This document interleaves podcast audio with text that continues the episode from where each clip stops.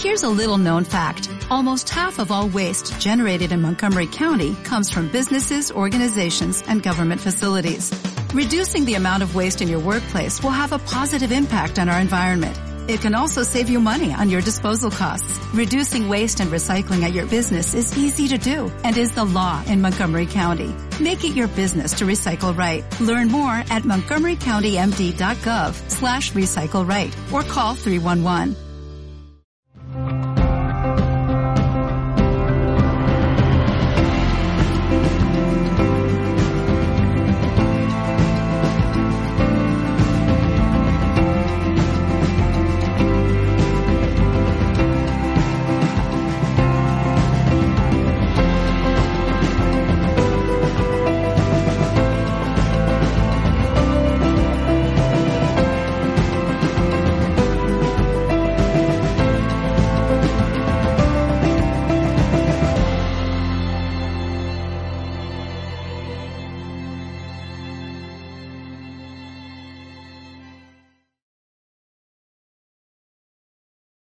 Y así como para hacer un poco de introducción, os voy a contar una pequeña historia, no es mía, pero la hago un poco mía para que tenga un poco más de, de calado o que llegue mejor o no sé, porque me resulta más fácil así. Yo cuando era pequeño me gustaban mucho los circos. Yo recuerdo que a mí, a mí lo que más me gustaba de los circos eran los animales. Leones, tigres, elefantes, que eran los que más me llamaban la atención. Y yo me, fijaba tanto en los, en los elefantes que un día en uno de los circos que iba, descubrí que mientras se estaba desarrollándose otras cosas de la función, el elefante estaba encadenado a una pequeña estaca que había en el suelo clavada. Y luego esa imagen se me repitió en otras ocasiones y yo me empecé a preguntar, y digo, ¿y si el elefante que es tan fuerte, que podría reventar un árbol en cualquier momento, ¿qué hace esta, con una estaca ahí tan pequeña? Digo, ¿por qué no tira de ahí se, y se va, no? Y entonces empecé a darle vueltas a eso, pregunté así a gente conocida, sobre todo a los mayores, ¿no? que cuando somos pequeños creemos que los mayores lo saben todo. Y un buen día un maestro que yo tenía en la primaria, más o menos en quinto grado de primaria, me dijo que el elefante no se escapaba porque estaba maestrado. Digo, entonces si está maestrado, ¿para qué lo encadenan? Si no lo dejan ahí. Y nadie me supo decir por qué. Entonces yo, como le seguía dando vueltas, un día cuando me fui a la cama por la noche, empecé a pensar en el elefante y claro, me habían dicho esto, que estaba maestrado, que desde pequeño estaba encadenado. Entonces, claro, yo me imaginaba el elefantito muy pequeñito, que un día se vio que estaba encadenado en el circo con una cadena muy pesada para él, y entonces yo me imaginaba, ¿no? El, el elefante intentando escaparse de la cadena, y claro, no podía. Y todo el día dan, intentando escaparse y no poder y no poder, y al final por la noche caer agotado. Y al día siguiente otra vez, ¿no? Y entonces yo me imaginaba que el elefante habría estado, no sé, tres, cuatro meses intentando escaparse de la cadena, hasta que un buen día pensó que ya con esa cadena no podía. Fue pasando el tiempo, el elefante fue creciendo, ya la estaca no le, no le detendría ahí, pero como el, el elefante creía que no podía escapar, había dejado de intentarlo. Yo creo que nosotros somos muchos como ese elefante, que hemos intentado cosas durante un tiempo, pero llega un momento que nos convencemos de que no podemos y ya no somos nosotros hoy día los que vemos que no podemos, sino que seguimos teniendo ese recuerdo de lo que éramos hace 20, 30 o 40 años y que en un momento no pudimos y dejamos de intentarlo. Esto era un poco no los límites que nos al final nos acabamos creyendo nosotros mismos. No el límite de que nos pueda poner el de al lado porque si yo quiero reformar el piso y hacer una habitación más, está la habitación del otro y no puedo. Entonces, esto era un poco de introducción, yo creo que el, el, problema son las creencias que tenemos muchas veces, ¿no? Que yo supongo que más o menos estaréis aquí sí por inquietud, pero seguramente que hay alguna cosa que dice, que decís, me gustaría que esto mejorase, pero no mejora, o me gustaría cambiar unas cosas, no las llamadas crisis. ¿Sabéis lo que significa crisis? Crisis es un momento en donde por una, una determinada cantidad de razones y variables externas o internas, un proceso de mejora se, interrumpe. Un proceso mm, mm, económico, un proceso político o un proceso personal. Llega un momento que nos damos cuenta de que los resultados no son los que esperábamos. No tenemos la vida que queríamos, eh, empezamos a ver que mi vida es de una manera tal vez muy diferente a la que, a la que yo había pensado, si es que la había pensado en algún momento, porque a veces vamos como muy en la inercia, ¿no? De que decidimos cosas, nos metemos en una relación de pareja que llega un momento que no la queremos más, o en un trabajo que no queremos más, o en unos estudios que no queremos más, o vivimos en un sitio en el que no queremos vivir, pero sin embargo seguimos ahí, ¿no? Como diciendo, como esto del refrán, ¿no? Que dice que el ser humano es el único que tropieza dos veces con la misma piedra. Pero es que la piedra te la estás poniendo tú, no es que te la estás encontrando. Entonces, empiezas empiezo a analizar todo eso y el tema es, el resultado de tu vida actual, o sea, tu vida actual, mejor dicho, es el resultado de todas las decisiones que hemos ido tomando en la vida. Eh, no sé, elegiste una carrera, elegiste una pareja, em, elegiste un sitio en el que vivir, y entonces ya te empiezas a retrotraer al momento en que tomamos decisiones. En, cuáles son las decisiones que tomamos. O sea, yo creo que más o menos, eh, bien o mal, en la mayoría, la primera decisión un poco consciente y un poco autónoma que solemos tomar es cuando llegamos más o menos los 17, 18, 20 años, elegimos un poco nuestro futuro. Algunos será una carrera universitaria o una formación profesional o algún oficio, pero yo creo que hasta ahí todos más o menos funcionamos un poco a rebufo de la situación. Somos niños pequeños, eh, lo tenemos más o menos todo hecho, salvo que sean situaciones traumáticas, ¿no? O sea, si hay una situación traumática, yo siempre digo, pues vete a un profesional, ya sea un psicólogo, un psiquiatra, un terapeuta, pero digamos, los traumas que podemos llegar a tener más o menos todos de eh, fulanito no es mi compañero eh, tiene una bicicleta nueva y yo no, eso lo superamos todos. Me refiero no a traumas complicados de vivir situaciones por ahí de violencia, de maltrato, eh, niños que viven en ambientes de guerra y demás.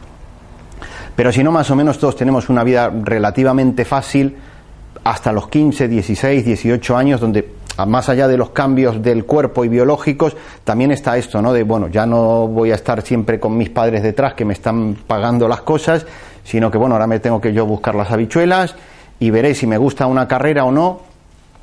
Y por lo general, esas decisiones las tomamos, como decía Olga, muy influidos por lo que, lo que pasa alrededor, ¿no? Nuestros padres, eh, nuestro colegio, eh, nuestros amigos, el entorno un poco el que tenemos. Y los padres eh, a veces son como como que los no, esto no es nada dicho a malas, ¿no? sino que es un poco cómo funciona todo que siempre creemos, ¿no? Esto de que lo que los adultos saben más que nosotros, ¿no?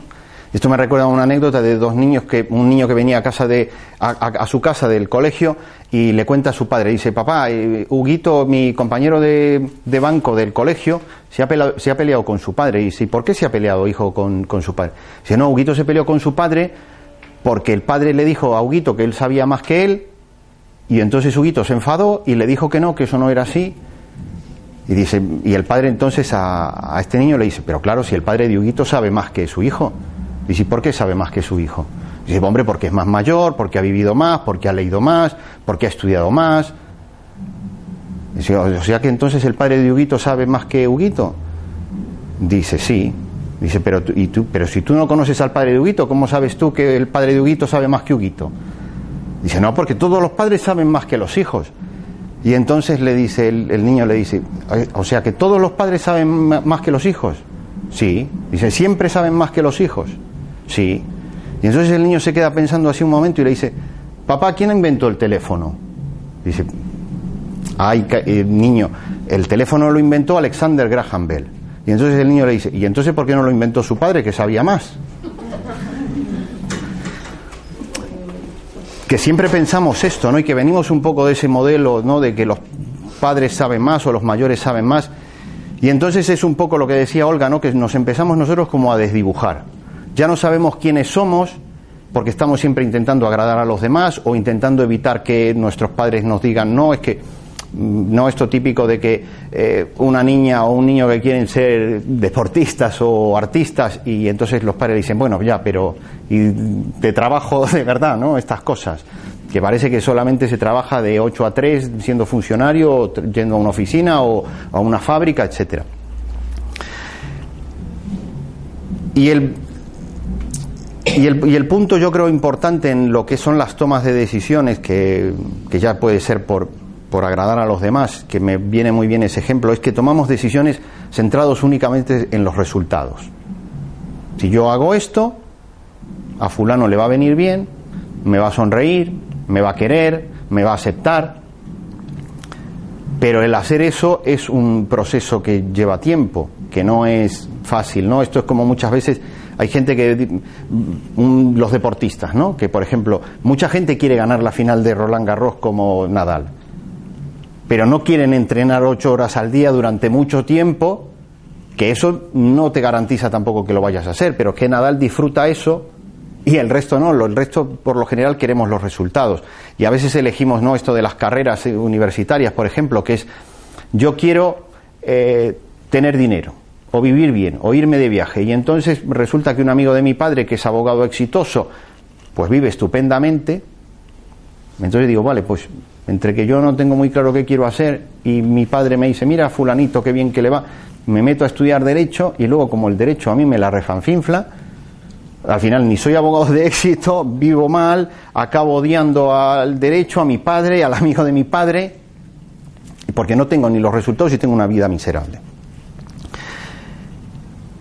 Entonces este proceso de tomar decisiones es un poco lo que se puede ir reeducando, ¿no? porque las, tomas de decisiones al final las hacemos, basadas en las creencias que tenemos, como lo del elefante, ¿no? que son creencias además que, que se van ratificando por los resultados. Porque si yo intento hacer un guiso de lentejas y un día me sale mal, porque lo he hecho un poco de prisa y corriendo, y al otro día, pues como no le cogí al punto, también me sale mal, si no sigo perfeccionándome, al final voy a decir, mira, yo no hago guiso de lentejas porque me sale fatal. Y lo mismo es que a la otra vez ya lo podías hacer mejor. Em, yo creo que el,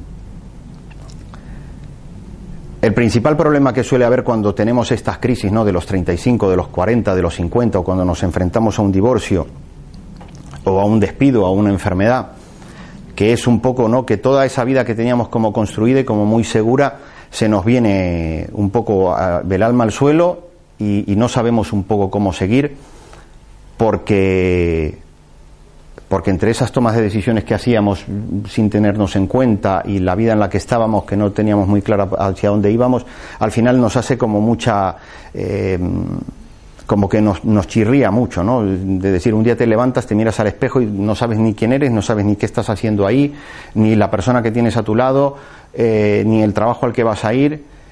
Y hay dos opciones en ese momento, o seguir y decir, bueno, pues cierro los ojos porque total ya tengo 40, 50, 60 y total, para lo que me queda.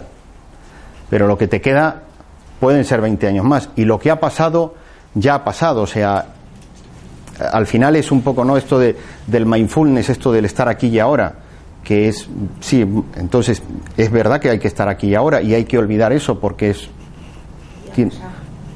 pero muchas veces es lo que nos condiciona, ¿no? De decir, no me voy a divorciar de mi marido porque ya llevamos 40 años juntos y sigo aquí por esos 40 años, porque tenemos los hijos, etcétera, y entonces es el por qué estás en esa situación y no el para qué estás en esa situación. ¿no? Pues, muchas veces esto de que no sé si tenéis hijos más o menos, algunos sí, supongo, algunos no, esto de decir, ¿y por qué has hecho esto? ¿no? Que nos empiezan a decir, ¿y por qué? ¿y por qué? ¿y por qué? Y el por qué nos habla de un pasado o de una situación anterior que nos ha motivado a llegar a ese punto. ¿no? ¿Por qué has ido a buscar a, a fulanito a la salida del trabajo? Pues que me lo había pedido.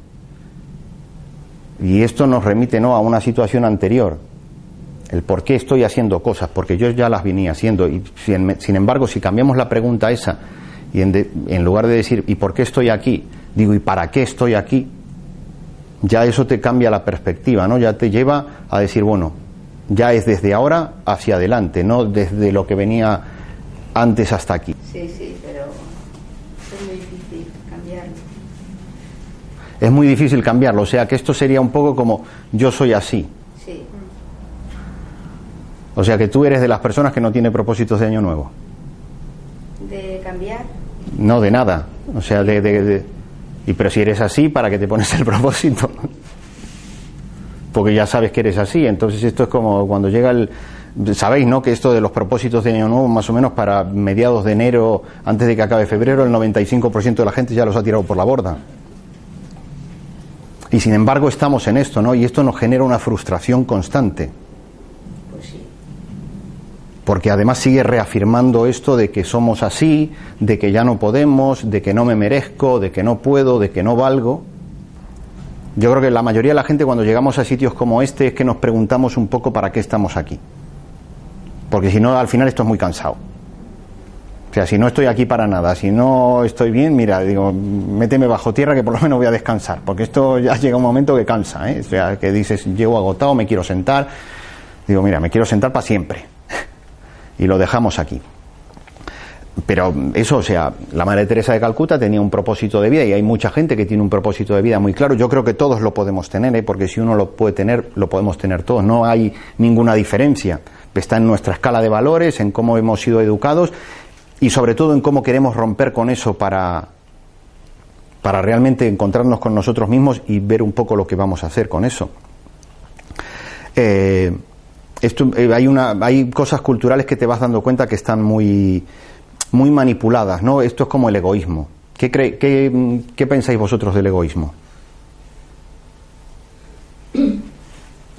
Que existe. Que existe. Y mucho. Y mucho. Que hace mucho daño. Vale, y o- o- al- ¿alguna vez habéis estado en este tipo de situaciones de que la otra persona te dice, no seas egoísta, piensa en mí? Sí, muchas veces en la vida. Vale. Entonces yo te digo una cosa, si yo te digo a ti, no seas egoísta, piensa en mí, y somos dos, estás tú y yo pensando en mí, o sea, dos personas pensando en mí y ninguna pensando en ti. Sí, pero yo a continuación agrego que yo también quiero que tú pienses en mí. ¿Y no sería mejor que cada uno pensara en sí mismo? Pero entonces la convivencia también es un... Hombre, si yo pienso en mí, si yo pienso en mí y porque te quiero, quiero que estés bien y que tú estés bien también me hace bien a mí, desde un punto de vista egoísta, yo voy a ser feliz, porque a ti te veo sonriente, a ti te veo bien, porque a mí es lo que me hace. ¿Me explico un poco lo que te quiero decir? Y no digo que sea fácil cambiar las cosas, ¿eh? digo que son muy sencillas de cambiar. Porque al final esto es como construir una casa. Tú quieres construir esto y dices, voy a poner aquí cuatro paredes, eh, las instalaciones eléctricas. De golpe no se puede. Hay que empezar ladrillo a ladrillo. Y en el momento en que dejas de poner ladrillos ya no se construye. Pero si dices, a ver, ¿qué tengo que construir? Las paredes naranjas, los cuadros, pues, que todo de golpe es difícil. Y pensamos a veces que la vida la construimos así, de repente, ¿no? Y esto es un trabajo diario. Pero es un poco lo mismo que decía de los adultos, ¿no? Esto de la, anécdota del niño, de, que, de que venimos pensando cosas que realmente cuando te paras a pensarlas, dices, esto está todo muy confuso, ¿no? De que, y que nuestros padres hacen las cosas con la mejor intención, salvo en las, en los casos que digo, bueno, pues puedes haber tenido la mala fortuna de tener un padre eh, con sus problemas eh, mentales, etcétera, y que te haya sometido a una situación difícil, pero nuestros padres hacen lo que pueden. ¿No? Esta cosa de decir, no, es que mi padre me ha fastidiado la vida por esto, por esto. Digo, vale, pues vamos a hacerle, echarle la culpa de todo lo malo que tienes y también vamos a agradecerle todo lo bueno que tengas. Porque no es lo malo es cosa de mi padre y lo bueno es cosa mía o de mi madre. O todo o nada. Porque si no es como decir, a mí lo que me gusta, he hecho balones fuera y digo, esto es culpa de, ¿no? Este victimismo que hay, de echar balones fuera. Es que no me va bien porque mi jefe no me considera. Te puedes ir del trabajo, ¿eh? O sea, otra cosa es que quieras pagar o no ese, ese, eso- ese precio de esas consecuencias. Pero hay gente que lo hace y si ese lo puede hacer, ¿por qué tú no lo puedes hacer?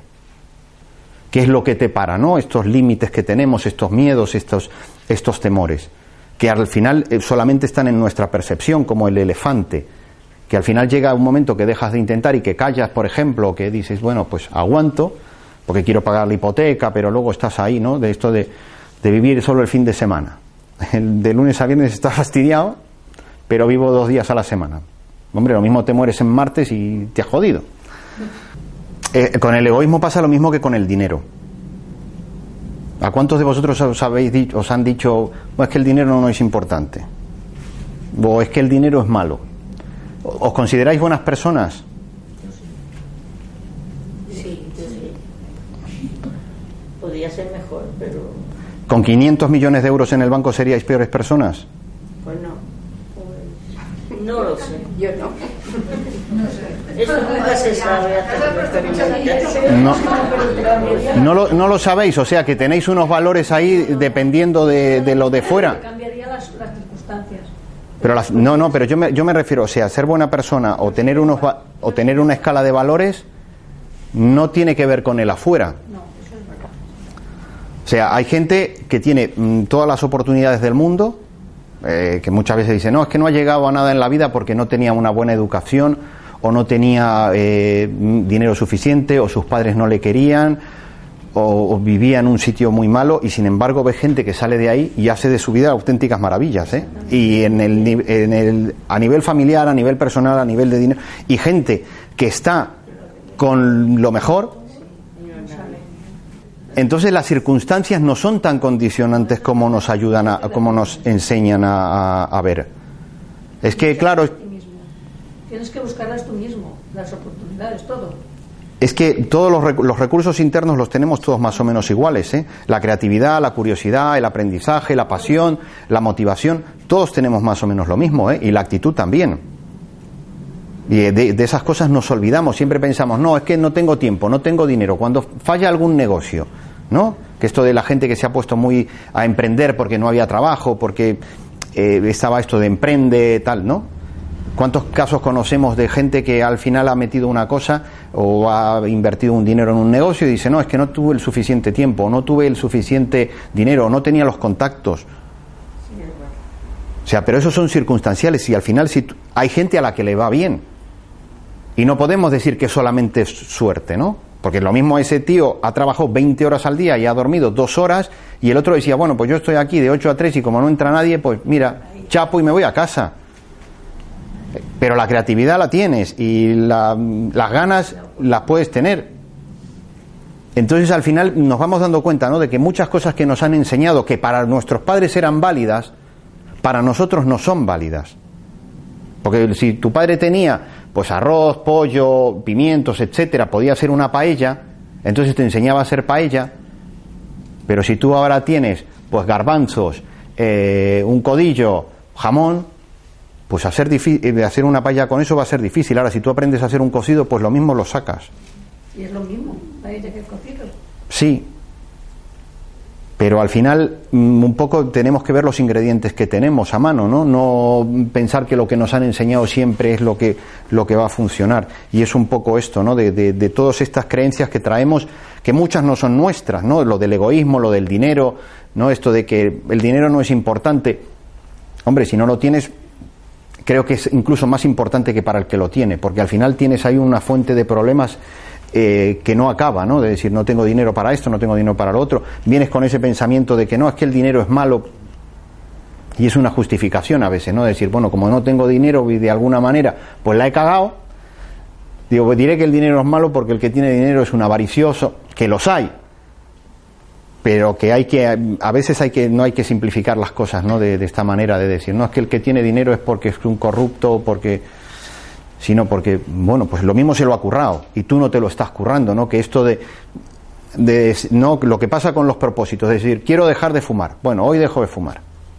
Y entonces ya pasan 10 días y estás que te subes por las paredes y al día número 15 o 20 pues dice mira he hecho un pitillo y ya al final eso te machaca otra vez, ¿no? Y dices, pues, ves, no vales para nada, no puedes dejar de fumar, eres más débil que un, rollo ahí de papel con nicotina dentro, y estas cosas no nos van haciendo daño como, como al elefante. Pero, a ver, todas las decisiones eh, están enfocadas a, a satisfacer necesidades. O ser más feliz. También es una necesidad. Mira, eh, o sea, os, os voy a decir, bueno, eh, no sé si conocéis, hay muchas pirámides de estas de motivaciones y de necesidades que tienen que satisfacer las personas. Eh, la mayoría empiezan con que lo primero que necesita el, ser humano es una, es una seguridad. Por eso eh, en los sitios donde hay guerras o donde hay mucha inestabilidad hay mucho estrés y el estrés es una respuesta ante los cambios permanentes. Entonces el ser humano tiene una necesidad de seguridad y de certeza, ¿no? De que es poder estar aquí y que el techo no se te venga a caer encima, o salir a la calle y que no venga un animal salvaje y se te coma, o, que te puedas mm, acribillar un tío porque te quiere robar la cartera. Y hasta hace 200 o 300 años podía pasar por cualquier sitio, ¿no? Que iban, estaban los bandoleros y todo esto. Una vez que está cubierta esta necesidad de seguridad, ¿no? De saber qué vas a comer,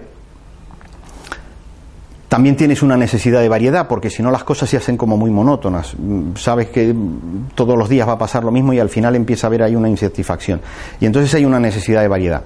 Pero aquí como somos bastante listos, nos gustan las cosas variadas, pero que, que sean agradables, no nos gustan lo que llamamos problemas, porque ya si no te gusta mucho, bueno, es un problema. Ya mi marido dice que en lugar de ir a la playa se quiere ir a la montaña en invierno y menudo coñazo, vamos a pasar frío. Sea, nos gusta la variedad, pero que, que sea agradable. Una vez cubierta también esta necesidad, hay una necesidad de, de sentirse eh, significativo, de sentirse un poco único, ¿no? De que, de que hay una, unas características que tenemos que nos hacen un poco diferentes al resto. Eh, ya sea por eh, capacidades, ya sea por habilidades. También hay una necesidad de conexión con los demás. Y esto va un poco en la medida en que se quiera profundizar o no, ¿no? Muchos diréis, no, es que ahora las relaciones, por ejemplo, que es lo que suele pasar más, ¿no? De las relaciones personales que no son como antes, que antes eran amigos de verdad y ahora no, o antes las parejas pues eran como estaban más consolidadas y ahora no, y ahora están un año, dos años y, y a veces ni se conocen, ¿no? Porque llega un momento que estás un año con una persona y dices, porque no quieres escarbar mucho ahí, entonces vamos un poco en la superficie. Estas necesidades más o menos las podemos satisfacer todos, por eso decía, salvo en sitios donde hay guerras y donde hay situaciones muy traumáticas, pero medianamente las podemos, las, las podemos satisfacer todas. Y una vez cubiertas estas, que son las que suelen generar cuando, que, pasarnos cuando estamos en crisis o en momentos que nos cuestionamos cosas, es que también hay una, una, una necesidad de crecimiento, de crecimiento personal, de crecimiento eh, profesional, eh, en, nuestras relaciones. Y ya cuando llegamos no muy, muy elevadamente está esta necesidad de aportar a los demás. Como le podía pasar a la, a la, Madre Teresa o como le puede pasar a un científico que está intentando desarrollar una vacuna contra una enfermedad. Esta cosa de dejar una huella o de, o de hacer de este sitio un poco mejor del que nos encontramos.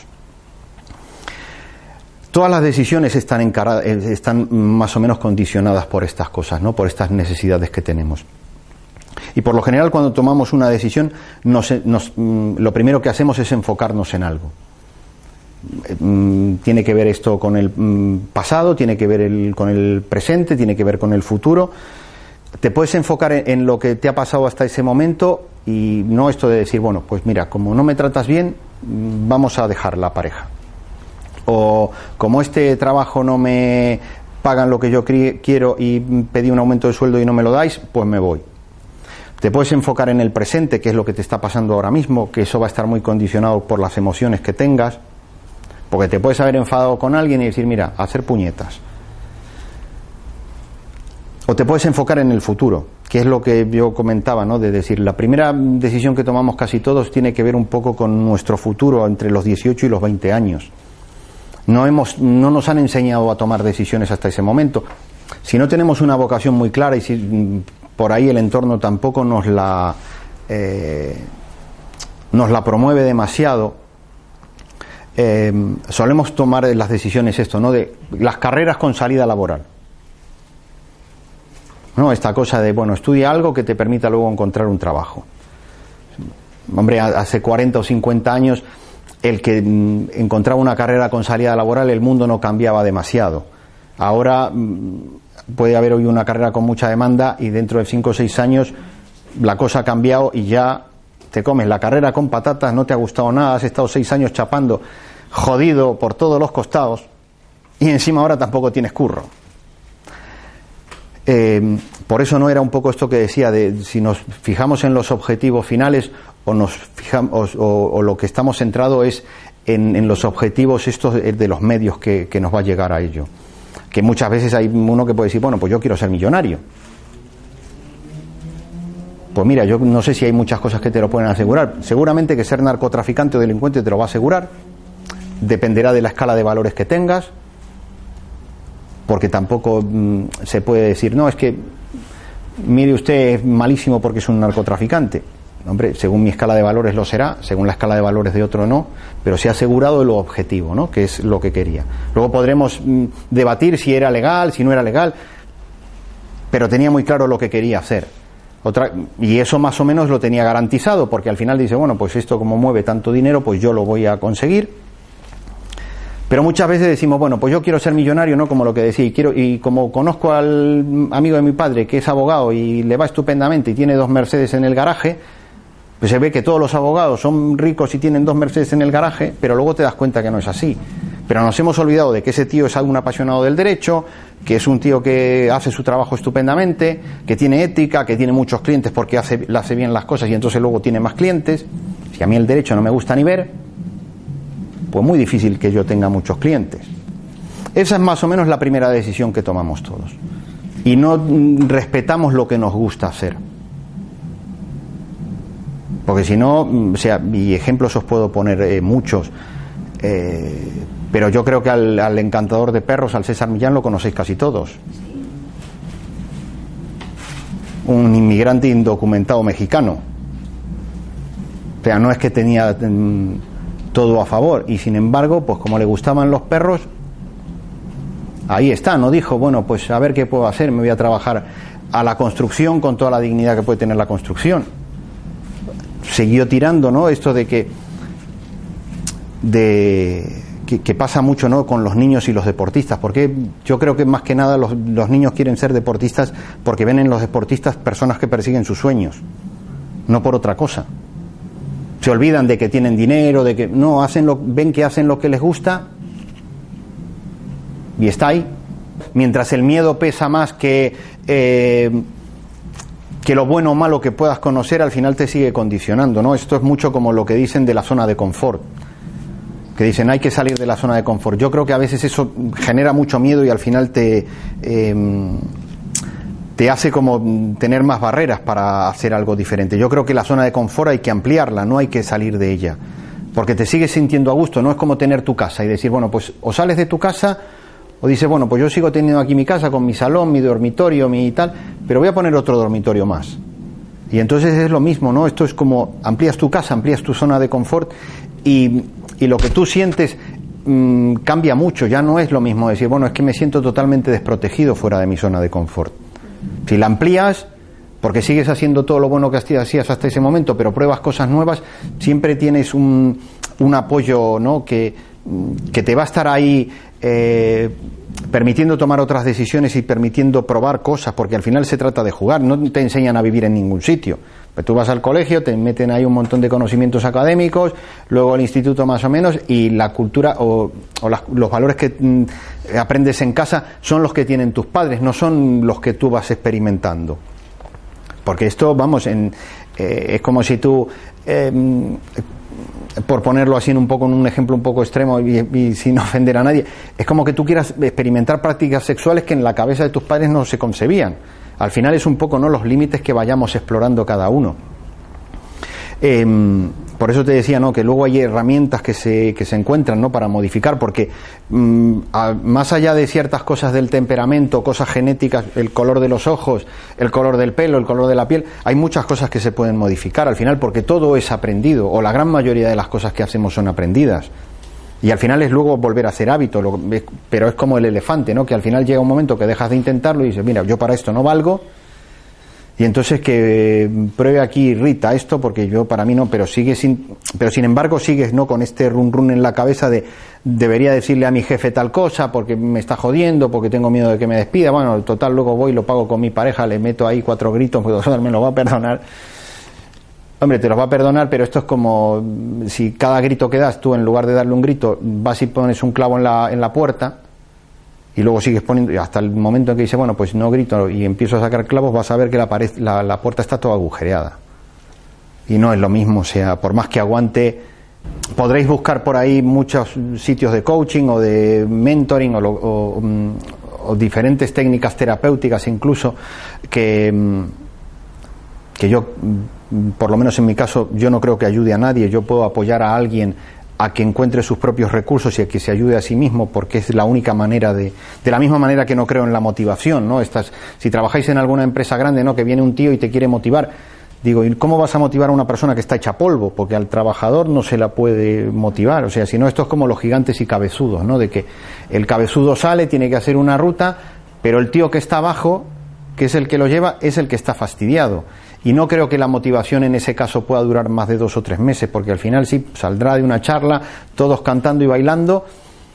Le va a durar la motivación un par de meses, pero luego ya se encontrará de nuevo ¿no? con la rutina esta de que pff, mi jefe me cae fatal, el de al lado me vive puteando, y el otro de más allá, cada vez que le llevo una idea me dice que no, y al final otra vez acabo jodido. Y con mi pareja ni, ni, ni te cuento ya, porque por la noche lo pongo en una diana y le tiro dardos. Entonces, apaga y vámonos. Entonces, sí que hay muchos procesos de coaching que se enfocan mucho a eso, digamos, a eso de, eh, de ir solucionando y gestionando cosas. Eh, yo creo que además de ir gestionando cosas, la persona se tiene que encontrar de nuevo con quién es, que es lo que suele fallar muchas veces, ¿no? Creo que en, un alto porcentaje mmm, la mayoría de la gente se ha perdido un poco en el camino, ya no sabe quién es, ¿no? Esto de, bueno, como le quería agradar a este y como le quería agradar al otro y como le quería agradar a mi padre y que, pues si no mi padre sacaba el cinturón y me y me, y me zurraba, entonces al final decía que sí, todas estas cosas no son como, como una gota en la piedra, ¿no? que al final una gota no hace nada, pero ya millones de gotas al final le hacen un agujero.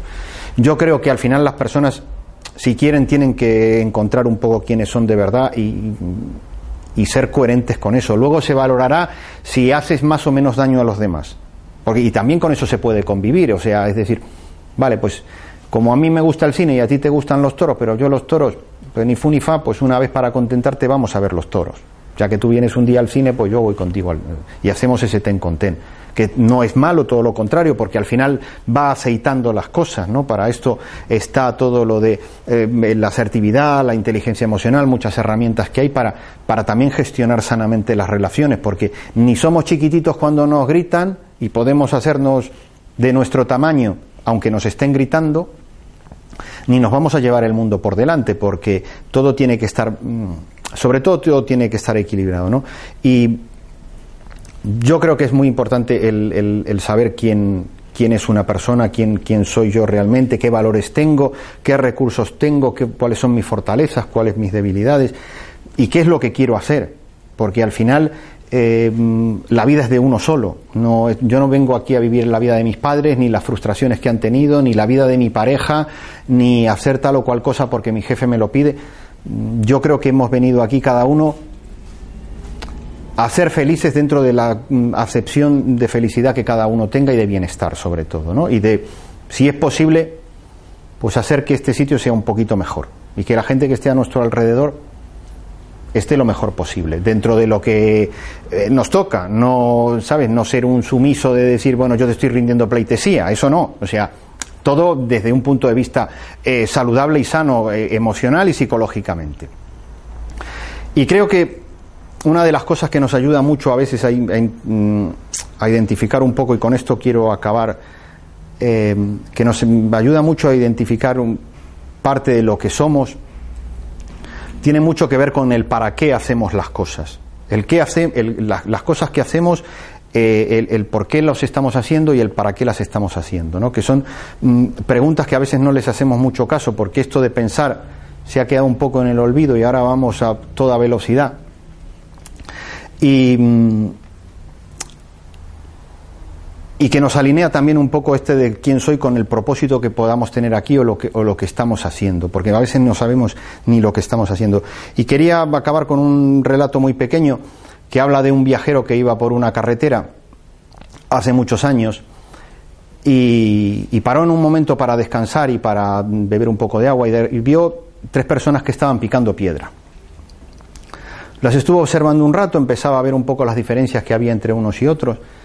Entonces vio que el primero estaba ahí con el mazo dándole a las piedras, en unos movimientos muy repetitivos, así, le veía la cara, sudaba, hacía mucho calor, estaba eh, por momentos con el ceño fruncido, como esperando la hora de comer o algo, ¿no? como que estaba haciendo, prácticamente lo veía como si fuera una máquina, ¿no? de darle con el mazo constantemente a la piedra, ir apartando pedazos más pequeños. Luego vio a otro que estaba más o menos a 20, 30 metros de él, también picando piedras, pero ya le llamaba la atención que no estaba con los movimientos esos repetitivos, ¿no? sino que iba picando, iba sacando trozos más pequeños, los iba apartando a un lado, veía que los trozos eran todos muy similares entre sí.